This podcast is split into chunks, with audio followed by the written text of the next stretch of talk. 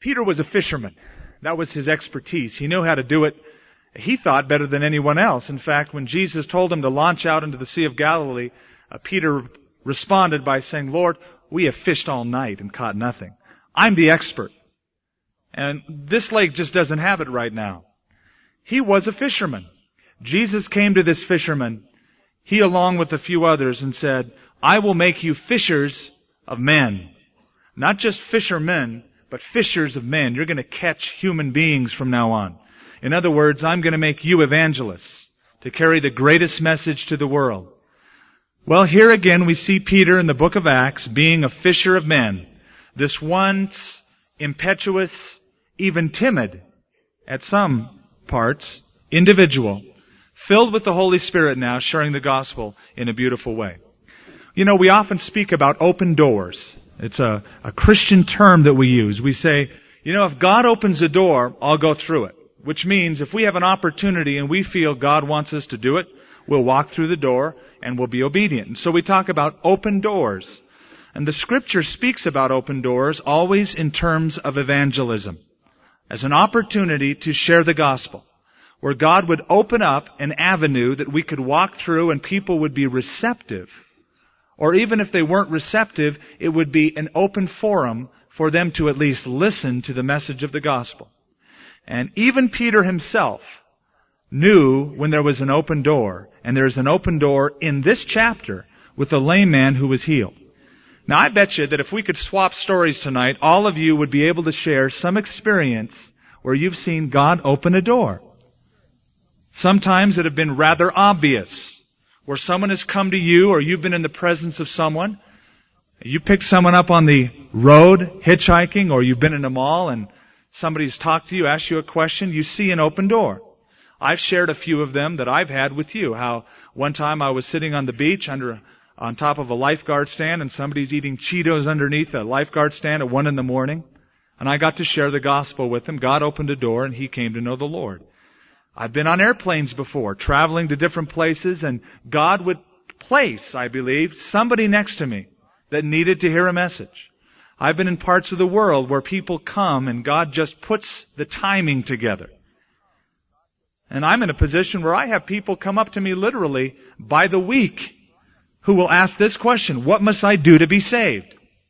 I would like to know Jesus. What do I need to do? Now, talk about an open door. Even Peter, the blundering fisherman, knew that this, in a sense, was a setup. That God was getting a crowd together, a group of interested, spiritually needy people. And God was going to use the healing of the lame man to do more than just heal him. But it would be a forum for Peter to be able to share with thousands of people who have never yet heard the gospel as they're going to hear it today. It seems there is always a ripple effect when God does a work. In other words, God gets mileage out of His work. He healed the man who was lame from birth. Now, it's obvious that we see God has a concern for people who are physically impaired. And He wants to heal people.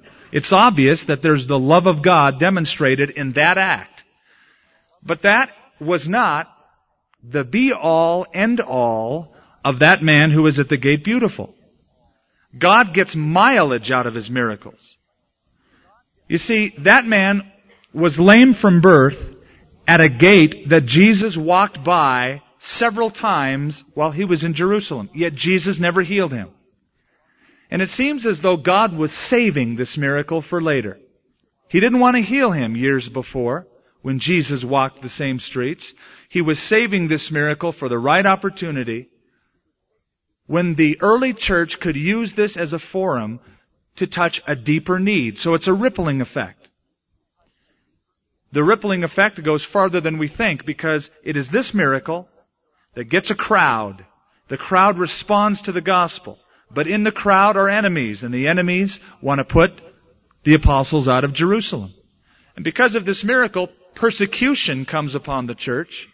And the Sadducees eventually succeed in kicking the early church out of Jerusalem. And the rippling effect goes farther out because that group of people takes the gospel then from Jerusalem out into Judea where they've been banished to. out to Antioch and to the uttermost parts of the earth till eventually you and I receive the gospel on this continent from Jerusalem. There was quite a rippling effect that takes place and in a sense it all centers around this miracle. That's encouraging to me because a lot of times I will ask God to do something, be pretty convinced that it's His will, and He won't do it. Or He'll say, not now. Wait. I love when God answers my prayers yes. Makes it nice and easy that way. Lord, please do this. Yes. Good job. Alright. Lord, please do this. No. I don't like it, but I can handle it a lot better than if he says, maybe later. Wait a while. It could be that this lame man, knowing that Jesus walked by that gate day after day, was thinking, I heard about this man. I heard that he can heal. Why doesn't he heal me?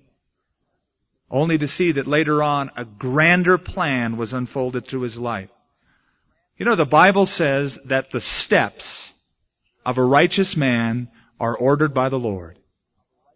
Every single step is directed by God as you yield your life to Him. But I'd like to add something that the scripture also shares with us, not quite in this way, but the principle is there. That not only the steps of a righteous man are ordered or directed by the Lord, but the stops of a righteous man are ordered by the Lord.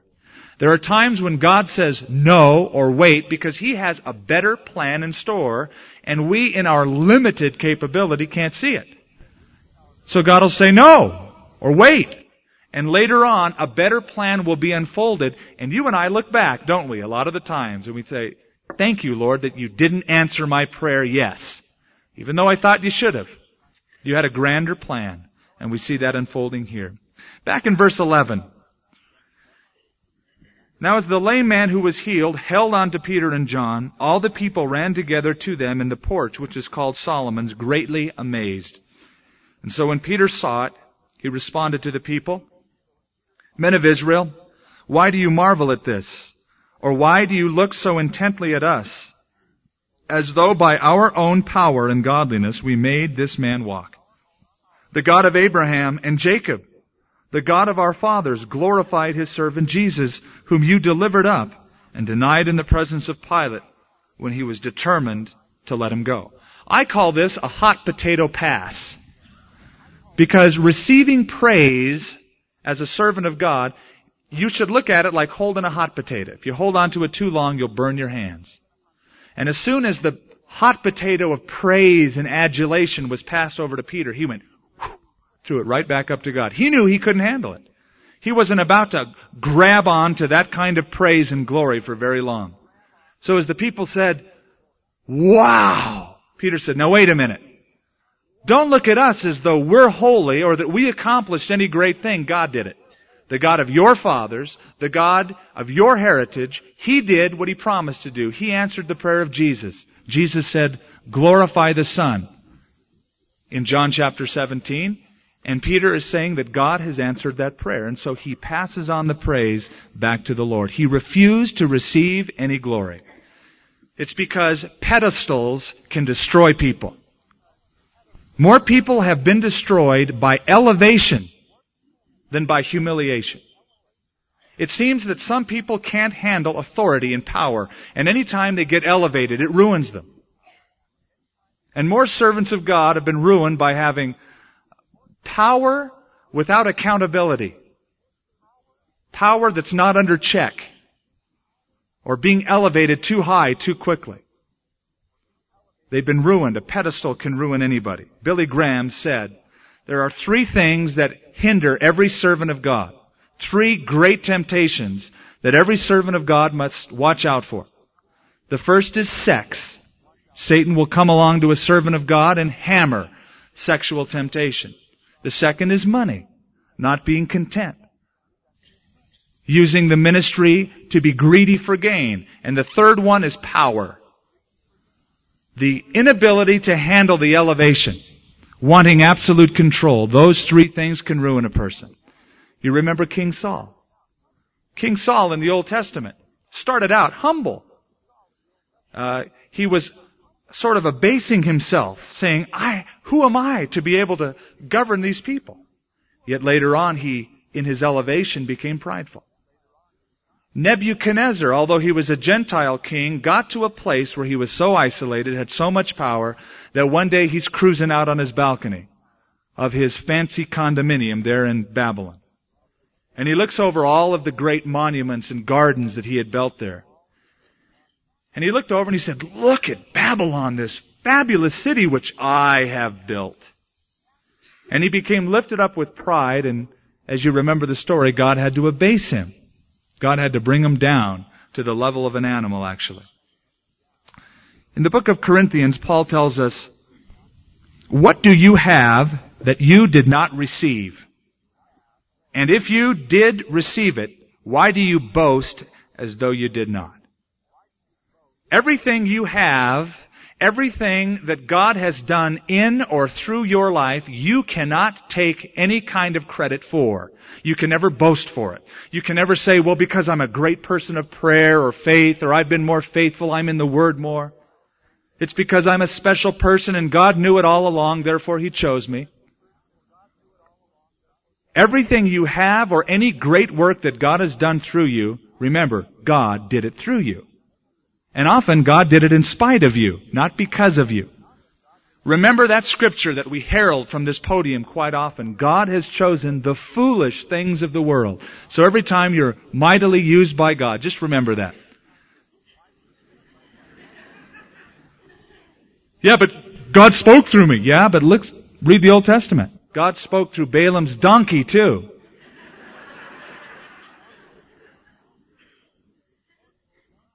So it's no big deal. It just gives more glory to God that God in His power could use us for any great or small thing. And all the glory goes back to God. In the New Testament, you remember, there was a situation that developed that was dangerous among Christians, and that is, they started to put certain individuals up on pedestals as being more important. The Christian celebrity thing was already developing back then. One group would say, I'm of Paul. Another group said, I'm of Apollos. Now Apollos, that golden-tongued Alexandrian who can put it just so succinctly. Others said, I'm of Peter, Cephas, that down-to-earth country preacher. And they were putting these people up on pedestals. And Paul had to come along and say, um, don't want to burst your bubble, but here goes. You're all carnal. Because you put certain celebrities up on a pedestal. And don't you know that elevating someone can hinder that person, can hinder the work of God? We're all one in Christ. And not one servant is higher or better than anyone else. And Peter knew that. That's why he passes the potato. He says, don't look at me. God has done it. Now, immediately after explaining that to them, there's a shift that takes place in his message. He focuses now not on the healing that has taken place, but you notice there's a shift in his words, and he now focuses on the healer. Here's a man who's walking, who's been lame from birth, and all the people are thinking, look at this guy's walking. And Peter uses this to preach the gospel. He takes their attention off the miracle and onto the miracle worker. And he starts explaining about sin and righteousness and salvation. And he said in verse 14, or verse 13, the God of Abraham, Isaac, Jacob, the God of our fathers, glorified his servant Jesus, whom you delivered up and denied in the presence of Pilate when he was determined to let him go. But you denied the Holy One and the Just One and asked for a murderer to be granted to you and killed the Prince of Life, whom God raised from the dead, of which we are witnesses. And his name, through faith in his name, has made this man strong, whom you see and know. Yes, the faith which comes through him has given him this perfect soundness in the presence of you all. Yet now, brethren, I know that you did it in ignorance, as did also your rulers. But those things which God foretold by the mouth of all of his prophets that Christ would suffer, he has thus fulfilled. A helpful hint when you are sharing the gospel with anyone. if God opens a door, an opportunity for you to verbally share your faith in Jesus Christ, that is to keep the conversation on target. Don't let it waver off the topic of Jesus and that other person's relationship to Him. Take the focus of attention off yourself or off of any other topic and squarely center it on the person and the work of Jesus and that person's relationship. Now, the other person may try to talk his way around the subject and evade the issue and get you to think of something entirely different. You might tell him about Jesus and he'll want to talk about churches. You'll talk about his relationship with God and he'll say, what about hypocrisy that's in the church? Keep bringing them back to the center. Jesus did that. On your own, not now, but on your own, go back sometime and read the fourth chapter of John. And notice how Jesus takes this woman who's really snippety and, and just, you know, flippant about her answers and brings her right back on target. You need this living water. You're thirsty. And gets real close. And even when she changes the subject about the worship of God and she starts kind of rabbit tailing the conversation out, Jesus brings it back to her relationship with God and keeps it right back on target. I was skiing a couple weeks ago. Yes, even pastors do ski. It was on a Monday, my day off, and I was up here at Sandia and I'm skiing. I'm in line and standing next to this neat guy and he turns to me and goes, Hey Skip, how you doing? I said, fine, I don't know your name. He said, oh, I come to your church. I think it's really neat. Great time. Like listening to the music, like hearing you talk. You know, chit chat. So we get on the chair together. As we're going up, tells me a little bit about himself, and then I said, well, you know, you said that you like to come to church. Are you a Christian? And it was an uncomfortable question for him. Well, and he talked around and said, no, what do you mean by that? And that's a giveaway always. I said, well, look at it this way. Jesus said you must be born again. You have to believe in Him, commit your life to Him. He needs to be the center of your life. Are you one of those? He said, no. And so we started talking and he said, you know, I don't like to talk publicly about my relationship with God. I don't like to discuss those things. I said, why? I mean, what's wrong? He goes, well, I have some friends who are telling me the same things and they're telling me I'm wrong and that I'm in sin and I said, you know what? You have the right to be wrong if you want to. It's your choice. You are wrong. But if you, if you are desiring to be wrong, you have that right. You're an American. I don't have the right to force anything down your throat. But the reason that these people want to talk to you about that is because they're concerned for your eternal soul. It's not that they want a brownie point on their Bible for telling you about Jesus. They want to see you in heaven with them. It's a good motivation. But it got real squirmy when it came to a real, live, personal relationship with Jesus. Oh, he talk about church, he talk about religion. But you get right on the target. There's a little bit of wincing that goes on. And Peter brought him right to the target. And notice that Peter mentions the guilt that they had for their own sins. Now look back again in verse 13 and notice the way he puts this.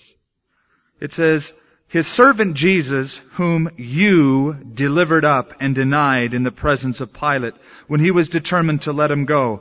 But you denied the Holy One and the Just One and asked for a murderer to be granted to you and you killed the Prince of Life, whom God raised from the dead, of which we are witnesses. Now he got right to the point that they all had sin in their life personally. And he said, Jesus died on the cross. You were the ones that delivered him up. You killed the Prince of Life. You know, he didn't beat around the bush, did he? He shared with them plainly and I'm sure in a loving tone, yet in a firm tone, that they had guilt because of their sin. Eventually, this will bring them to a place of conviction, which is always an important facet when you want to evangelize a person. Conviction must always precede conversion.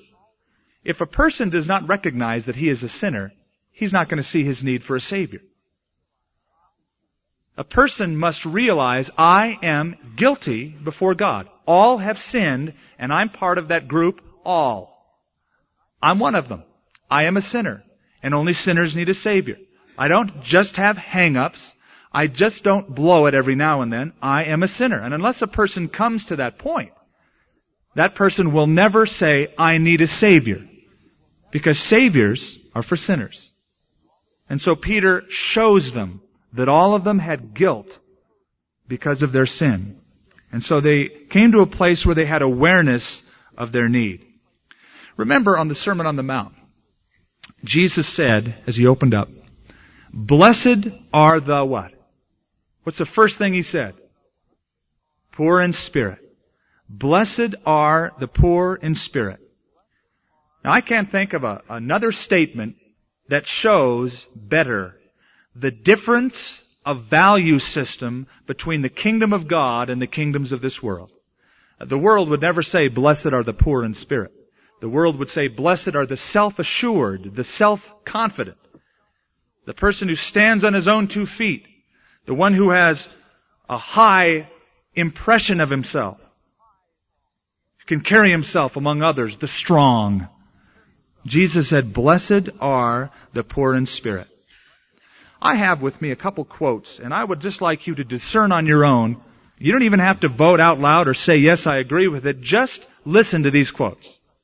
And in your own mind, put a little check mark by the ones you agree with. First one is from Shirley MacLaine.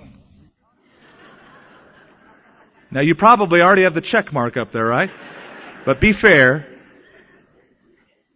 She said, and it won't surprise you, the most pleasurable journey that you take is through yourself. The only sustaining love involvement is with yourself. When you look back on your life and try to figure out where you've been, where you're going, when you look at your work, your love affairs, your marriages, your children, your pain, your happiness, when you examine all of that closely, what you really find out is that the only person you really go to bed with is yourself. The only thing you have is working to the consummation of your own identity. And that's what I've been trying to do all my life. Of course, we know that too.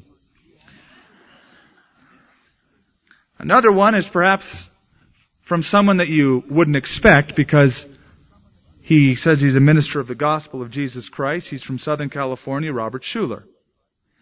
He said, I don't think anything has been done in the name of Christ or under the banner of Christianity that has proven more destructive to the human personality and hence counterproductive to evangelism than the often crude, uncouth, and unchristian strategy of attempting to make people aware of their lost and sinful condition.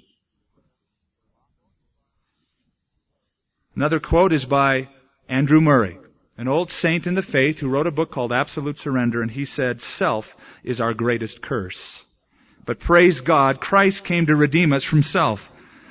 And that is why you have the reason why many people pray for the power of the Holy Ghost and they get something, but very little. Because they prayed for power for work, power for blessing, but they've not prayed for power for full deliverance from self.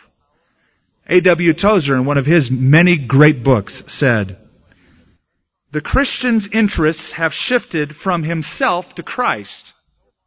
What he is or is not no longer concerns him.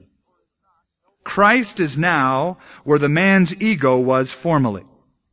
In other words, man is not on the throne, yourself is not on the throne, you're not trying to please yourself, but Jesus.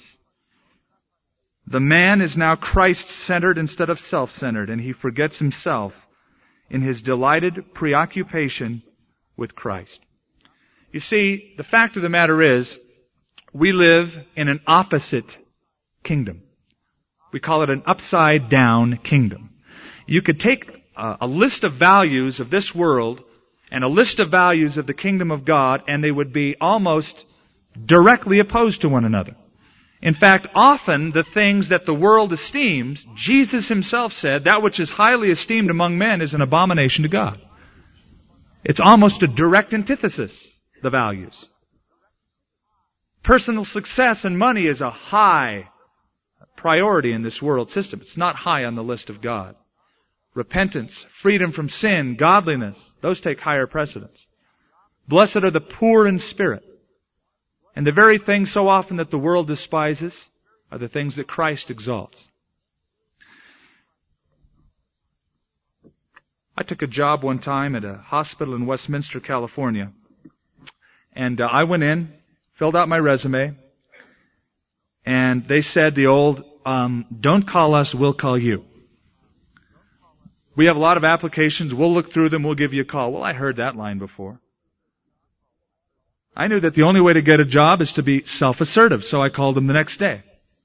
He said, well, we haven't reviewed everything, we're making a choice. I hung up, I called him the next day. I called him three days in a row.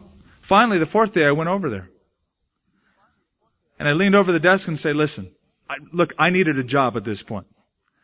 And I turned to him and I said, I will do a better job than any of these applicants. I'll really do you a good job. I'll work hard. I'll be here on time. I've got a good resume. I'll do a good job for you. The guy said, you're hired. Now if I were to go in there and say, well, you know, I don't know if I'm all that good and I have a lot of sins. Doubt that I would get the job. Now that's not bad and God doesn't ill esteem that kind of activity of being confident that you can do something well in this world. The point is that to enter the kingdom of God, there must be a humility and a recognition of need in order to come to Jesus Christ. That's why he said, blessed are the poor in spirit. And it literally means, blessed are the poverty stricken in spirit. In classical Greek, it describes a person who would be totally degraded with his face down, hand covering his face and one hand out. He was too ashamed to look at people. That's the word Jesus used when he said, blessed are the poverty stricken in spirit. It's not referring to a person who's down on himself, who says, you know, I can't do anything right, can't tie my shoe, can't sing, can't walk, I'm no value to anyone. That is not humility, that's just sickness. That's not well adjustment. That's false humility and that's really pride. But being poor in spirit means that literally I see my sinful condition in the presence of God. It's the best and only definition of it. I see my sinful condition in the presence of a holy, spotless God. And when I see my sinful condition, I don't say, I think I'm okay, God. I think I can stand the test. No, it makes me bow my knee and say, woe is me. The story that comes to my mind is Isaiah. Isaiah the prophet. In Isaiah chapter 6, he said, I saw the Lord high and lifted up, and the train of his robe filled the temple. And I saw these dazzling angels in robes. And the dazzling glory of the Lord and the posts of the temple were shaking because of the sound of the music of the angels. And when I saw all of this, Isaiah said, Woe is me! I am undone. I am a man of unclean lips, and I dwell in the midst of a people with unclean lips. He didn't raise himself up and say, I'm self-confident, I'm assured that I'm good the way I am. I do my best in life. I am a good person and through self-help I'll be better. He said, I am poor in spirit, actually. Woe is me. I am undone. That's what it means to be poor in spirit. You see, the presence of God strips away all facades. When you see your sinful condition in the presence of God, you are naked and open before God. You can do nothing but see that spiritually I'm poverty stricken, therefore I need a Savior. That's why Peter knew that his message had to include the very first step, a personal conviction of personal sin. Because unless you realize that you're a sinner, there will be no conversion. You'll never say, Jesus, I need you. Come and be my Savior. So the first step to the kingdom of God is a step of bending low. If you ever, ever been on a trip with us to um, Israel, one of the very few, in fact, I think the only church that we visit is a church in Bethlehem. The Church of the Nativity is built during the time of Constantine's mother who came over and had, it's, it's an old church. And as you walk in the front door, you'd think that the people back then were three feet tall. Because the opening of the door is about three and a half, four feet high. It's very tiny. You couldn't fit through it just by walking through. You'd hit your head. And it was done for two reasons. Number one, to keep animals out of the worship service in ancient days when they didn't have swinging doors. And also so that when a person enters the church, they would bow. They would bend low and be reminded of their humility upon entering. The only way you enter the kingdom of God is bending low and realizing that apart from Jesus Christ, there's nothing good in me. And it's absolutely ridiculous to think any of us could stand before God and take out a list of all the good things for which God should accept us. There has never been a Christian who hasn't been poor in spirit. To be a Christian, you must be poor in spirit. It's the first step. That's why Jesus began his Beatitudes that way. You see, there's always two sides to the gospel. There first must be an emptying before there is a filling. There first must be a negative confession before there's a positive confession. The negative confession is, I am a sinner. The positive is, I've given my life to Jesus, now I'm in Christ and I'm saved. But there is always that rooting out before there's the building up. Conviction precedes conversion. Let's go on and look in the um, same verse. That the second thing that Peter brings out in sharing the gospel is not only their guilt for their own sins, but the blindness of their own hearts. For he says, Now brethren, I know that you did it in ignorance, as did also your rulers. You killed the Prince of Life. You are guilty for your sins. But brethren, I know that you did it in ignorance. That is, you really didn't believe that this was the Messiah. If you believed it was the Messiah, you never would have done it. Jesus on the cross, as he hung there, said, Father, forgive them, for they do not know what they are doing. They really don't realize who I am. In Ephesians, Paul said, they are darkened in their understanding and separated from the life of God because of the ignorance that is in them, due to the hardening of their hearts. In Corinthians he said, None of the rulers of this age understood it, for if they had, they would not have crucified the Lord of glory. And in another place, he said, Their minds were made dull, for to this day the same veil remains when the covenant of the Old Testament is read. It has not been removed, because only in Christ is it taken away. There's a blindness that is on the hearts of people who don't know the Lord, and often it's because of ignorance. Ignorance is pervasive in America. We tend to think that, well, you know, America's already received the gospel. We've already evangelized all Americans, and the job's all done, therefore, forget America and go to other parts of the world. You're mistaken if you believe that. There are some people who out and out reject the gospel, but there are many more who are ignorant of the gospel. They really haven't heard the real gospel. How many of you, even who were religious before, were ignorant of the true gospel? That you must be born again and have a personal relationship with the living Jesus who would forgive your sin. Now, you didn't even realize that existed. That wasn't an option to you. I grew up religious and I never heard those terms. I never heard the gospel preached to me until I was 18. And I had television and I had radio and I lived a normal American life, I suppose, like anyone else. But I was ignorant in my heart and my heart was darkened. It says in Luke chapter 4 that Jesus came for the recovery of sight to the blind. And there's a lot of blindness in our country. Cultural and religious.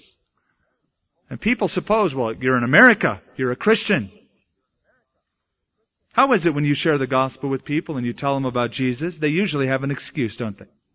How many times have you heard from people, I'm already a Christian? Which means, I'm born in America.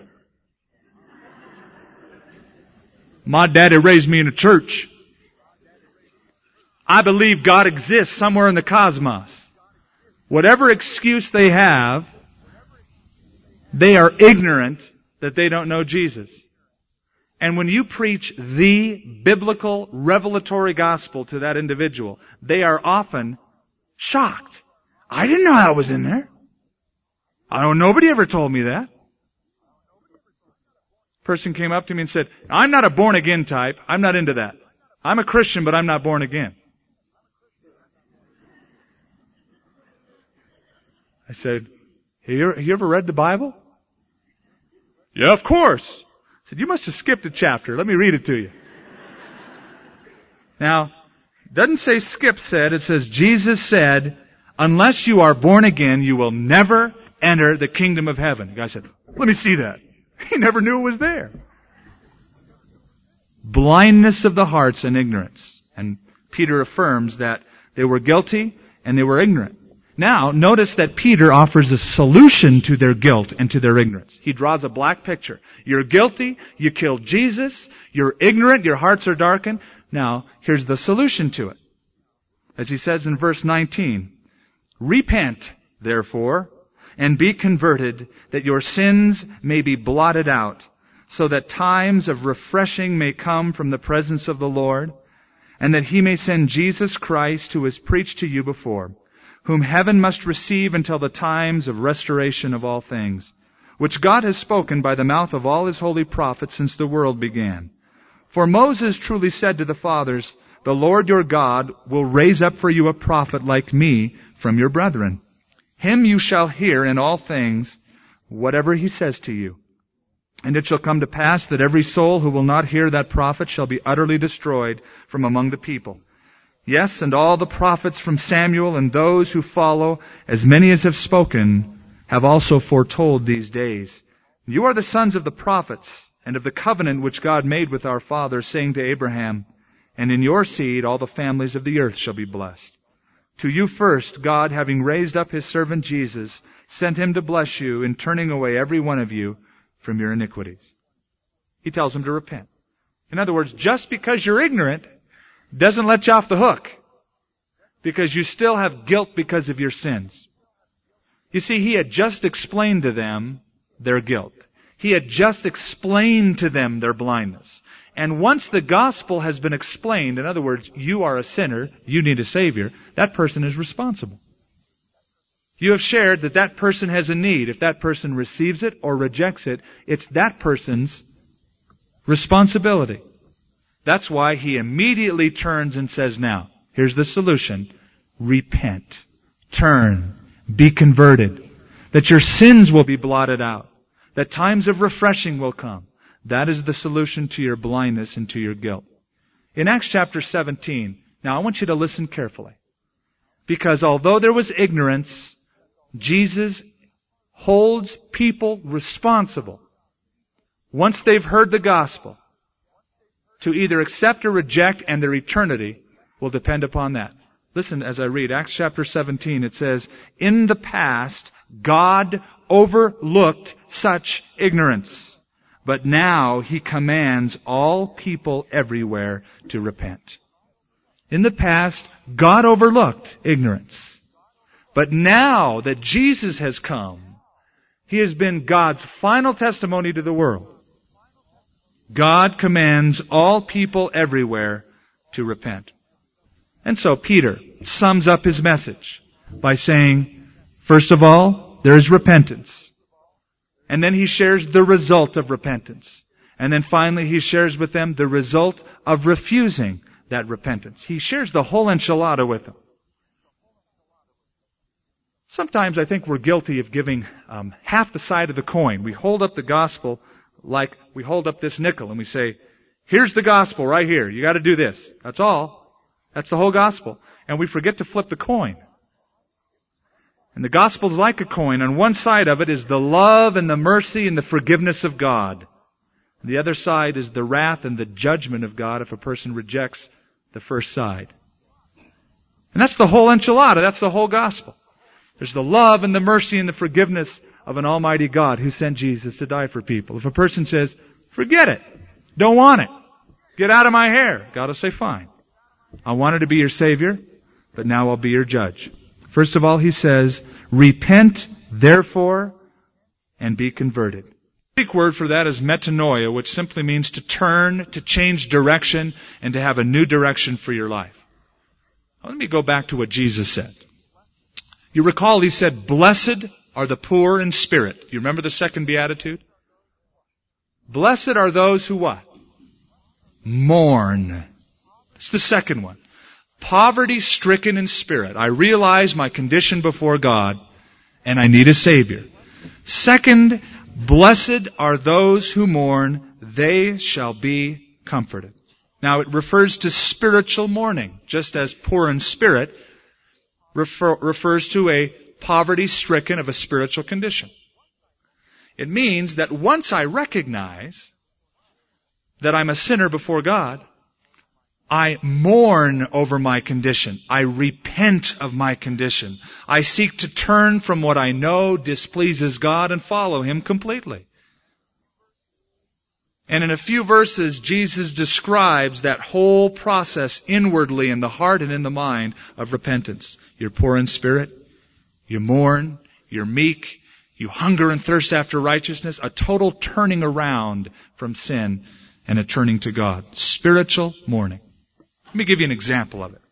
I'm going to read out of uh, Luke chapter 18 for just a moment. And listen to this story.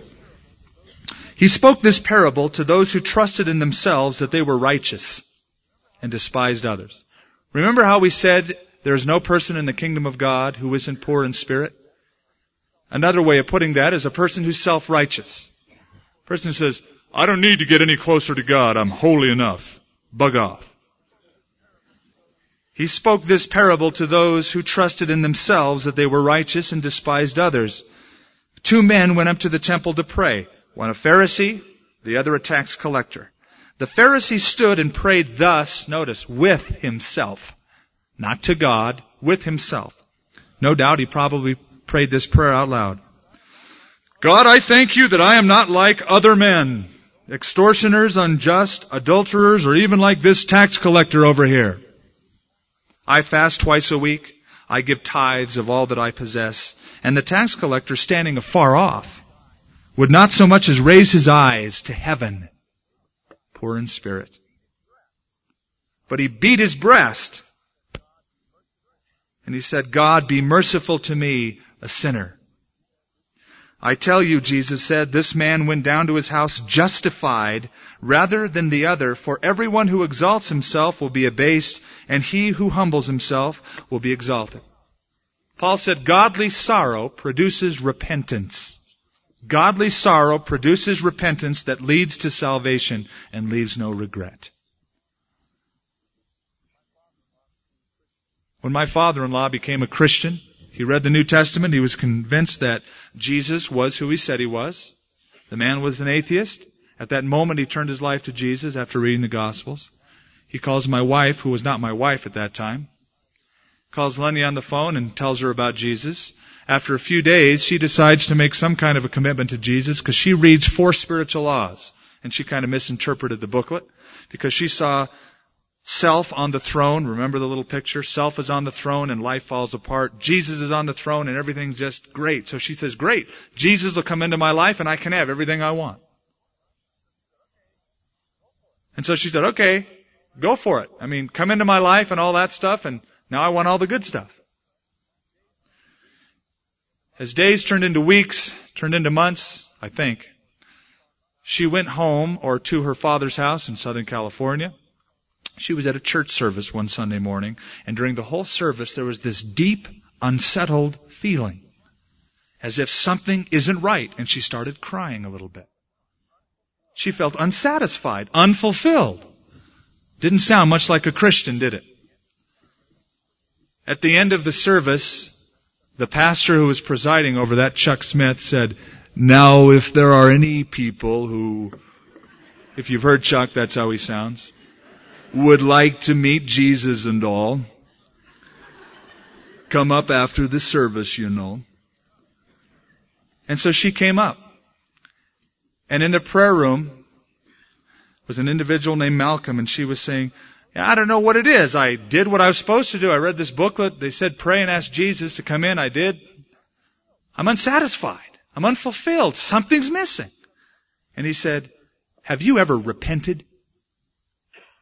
She said, what's that? And he explained repentance to her. Recognition of, I am a sinner, I need a savior. I turn my life over to Jesus because I need to be freed from my sins, which have separated me and my God. And you come to Jesus with humility.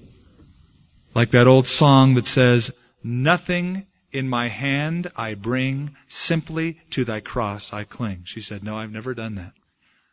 And Malcolm said, Let's do it today. And there was that awareness and the bearing witness in her heart that this is it. Poor in spirit, mourning the production of meekness by the Spirit of God, a hunger and thirst after righteousness. But it all begins by repentance. And so he says, repent. Why? Because it's the keynote in the New Testament. What was John the Baptist's first message he ever preached? Repent. The kingdom of heaven is at hand. What was the first message that Jesus preached? Repent. The kingdom of heaven is at hand. He stole John the Baptist's sermon notes, as it were. Same message. All the way through.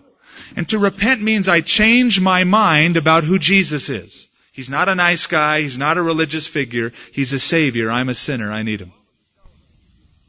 Now all of these elements should be included when we share the gospel with someone. We shouldn't come in like a bulldozer necessarily, but in the course of the conversation as we're sharing with that person, stay on target. Let the person know that Jesus came because he loved them, to save them from their sin. That God so loved the world that he gave his only begotten son as a savior for them. And that the first step to God is that you admit that you're a sinner. You bow low. You mourn over that condition and you turn to God. The keynote theme of the New Testament is change through repentance. If that's true, then why is repentance so seldom preached in churches across the world today? Especially in this country. Repentance is a message that is not heralded often. Three reasons that Chuck Colson brings out. First of all is that in modern evangelism we're more concerned with enlistment, not repentance. Numbers of people who attend the meetings rather than genuine repentance. Well, how many people you got going there now? Well, who cares? Question is how many have repented and turned to Jesus? But we're so concerned about enlistment that repentance is second, second chair. Another reason is that people don't accept the reality of personal sin. Oh, I'm not a sinner. I mean now, that criminal who got convicted for that crime, now he really needs Jesus. I mean, after all, he's a sinner. He's corrupt. But you wouldn't compare me with him, would you? I'm better than he is. It's always easy to find someone better than yourself. So there is really a lack of understanding that I personally am a sinner who need Jesus. And there's a third reason. Third reason is that it is an unpopular message. It's threatening. It's uncomfortable. It makes people squirm when they hear the word repent. They don't like the word sin. They prefer hang up. They don't like repent. They like adjustment. It's a very threatening message. And many people from pulpits are afraid that if you preach repentance, those people aren't going to come back. It's too uncomfortable. And for a middle class congregation, it's just not the right mix of words. But Jesus said, unless a man is born again, unless there is repentance, that person will not see the kingdom of God. But let's look at the positive side. Remember Jesus said, blessed are those who mourn, they shall be what? Comforted. And that's what Paul means when he says, repent therefore and be converted, notice, that your sins may be blotted out so that the times of refreshing may come from the presence of the Lord. This now is the result of repentance. What happens when you bow low? What happens when that person comes to know Jesus? First of all, their sins are blotted out. And then finally, times of restoration come. Remember this psalm, Psalm 32?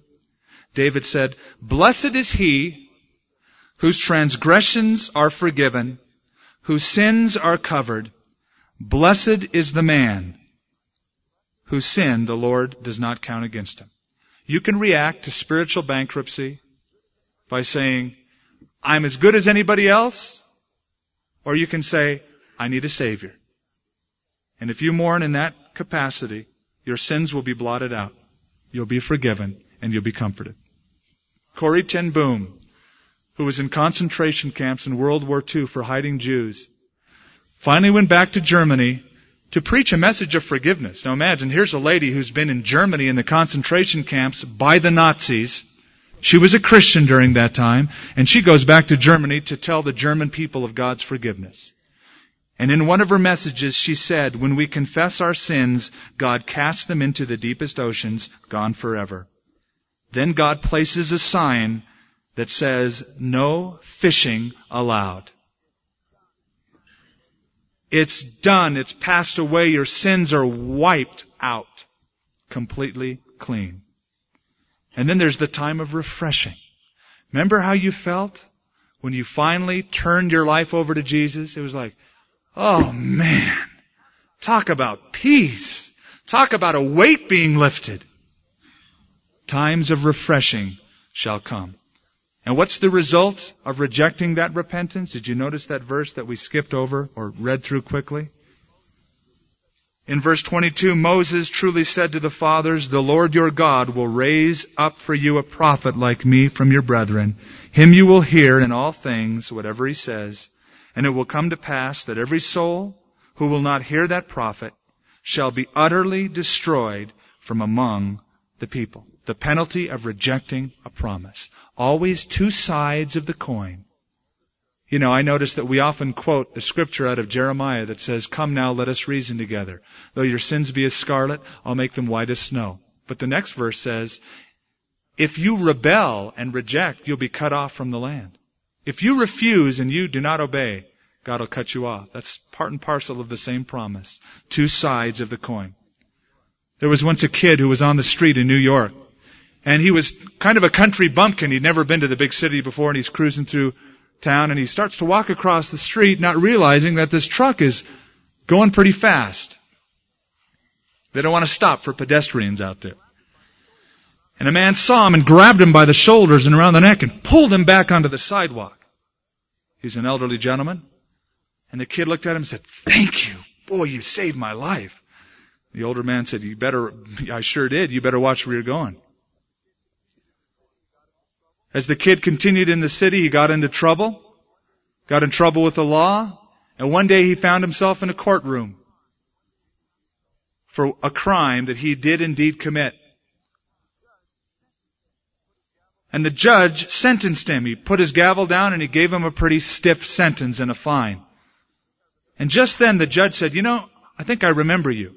Weren't you the kid on the, the other day on the street that I pulled out of the street when the truck was coming? And the kid said, yeah, that's right. You, you're the guy that saved me. Wait, save me now. Uh, you did it once before. Do it again. Do something for me. And the judge said, I was your savior then. Now I'm your judge. Can't do anything. I was your savior then. Now I'm your judge. God sent Jesus to be people's savior. But if you reject and refuse, he will be your judge. You've given him no alternative. You've said, I don't need a Savior, I don't want a Savior. God says, alright, there's only one other alternative, I have to be your judge. And when we share the gospel with people, they need to know, Jesus loves you. He'll be your Savior. You need a Savior. But He'll be your judge if you reject Him. There was a guy who would drive by a Shell gas station every day to and from work. And the Shell station had a big Shell lit up and it said Shell open 24 hours and one day the S was burned out. Said hell open 24 hours. And he thought, yep, that's true. Never closes. It's always open. God didn't make it for man to inhabit. He made it for the devil and his angels, but it's always open and if a person doesn't want to go to heaven, God won't force him to go. God sent Jesus so that a person could escape hell, but he won't force a person. Here's Peter, a fisherman, who's become now a fisher of men, clearly, distinctly sharing the gospel message. I want to close with a parable. It came to pass that a group existed who called themselves fishermen. And lo, there were many fish in the waters all around. In fact, the whole area was surrounded by streams and lakes filled with fish. And the fish were hungry. Week after week, month after month, and year after year, those who called themselves fishermen met in meetings and talked about their call to fish. the abundance of fish and how they might go fishing, the plea that everyone should be a fisherman and every fisherman should fish. One thing they did not do. They did not fish. In addition to meeting regularly, they organized a board to send out fishermen to other places where there were many fish. The board hired staffs and appointed committees and held many meetings to define fishing, to defend fishing, and to decide what new streams should be thought about. But the staff and the committee members did not fish. Large, elaborate, and expensive training centers were built whose original primary purpose was to teach fishermen how to fish. They only taught fishing. Year after year, after tedious training, many were graduated and giving fishing licenses. They were sent to full-time fishing, some to distant waters, which were filled with fish. But like the fishermen back home, they never fished. Like the fishermen back home, they engaged in all kinds of other occupations. After one stirring meeting on the necessity for fishing, one young fellow left the meeting and went fishing. The next day he reported that he caught two outstanding fish. He was honored for his excellent catch and scheduled to visit all the big meetings possible to tell how he did it. So he stopped his fishing in order to have time to tell about the experience of other fishermen. Now it is true that many of the fishermen sacrificed and put up with all kinds of difficulties. Some lived near the water and bore the smell of dead fish day after day. They received the ridicule of some who made fun of the fishermen's club. And in fact, they claimed to be fishermen, yet they never fished. They wondered about those who felt it was of little use to attend the weekly meetings and talk about fishing. After all, were they not following the Master who said, follow me? and I will make you fishers of men. Point's obvious. We're called to fish. Peter was a fisherman. And Jesus said, you're going to catch men. And Peter did it. Peter failed. Peter was impetuous. Peter said stupid things. But eventually, we read tonight, filled with the Spirit, he was on target. He did it. Again, I think of the Nike commercial. Just do it. Great message. Let's pray. Heavenly Father, you've called us You've equipped us. We need nothing more. We pray tonight, Father, for those in our midst, those fish in our midst, who need to be caught, who don't know the extent with which you love them, who have never experienced repentance never experienced spiritual poverty and mourning for their sin, have never come to Jesus because He's a Savior who saves from their sin, have never felt the warmth of forgiveness, the joy of salvation. Little religious experience have dotted their earthly walk, but they really don't know the person of Jesus walking with them, fulfilling them, living inside of them. Something that Jesus himself called being born again. Lord, tonight, would you just catch those fish who need to be lovingly caught in your net?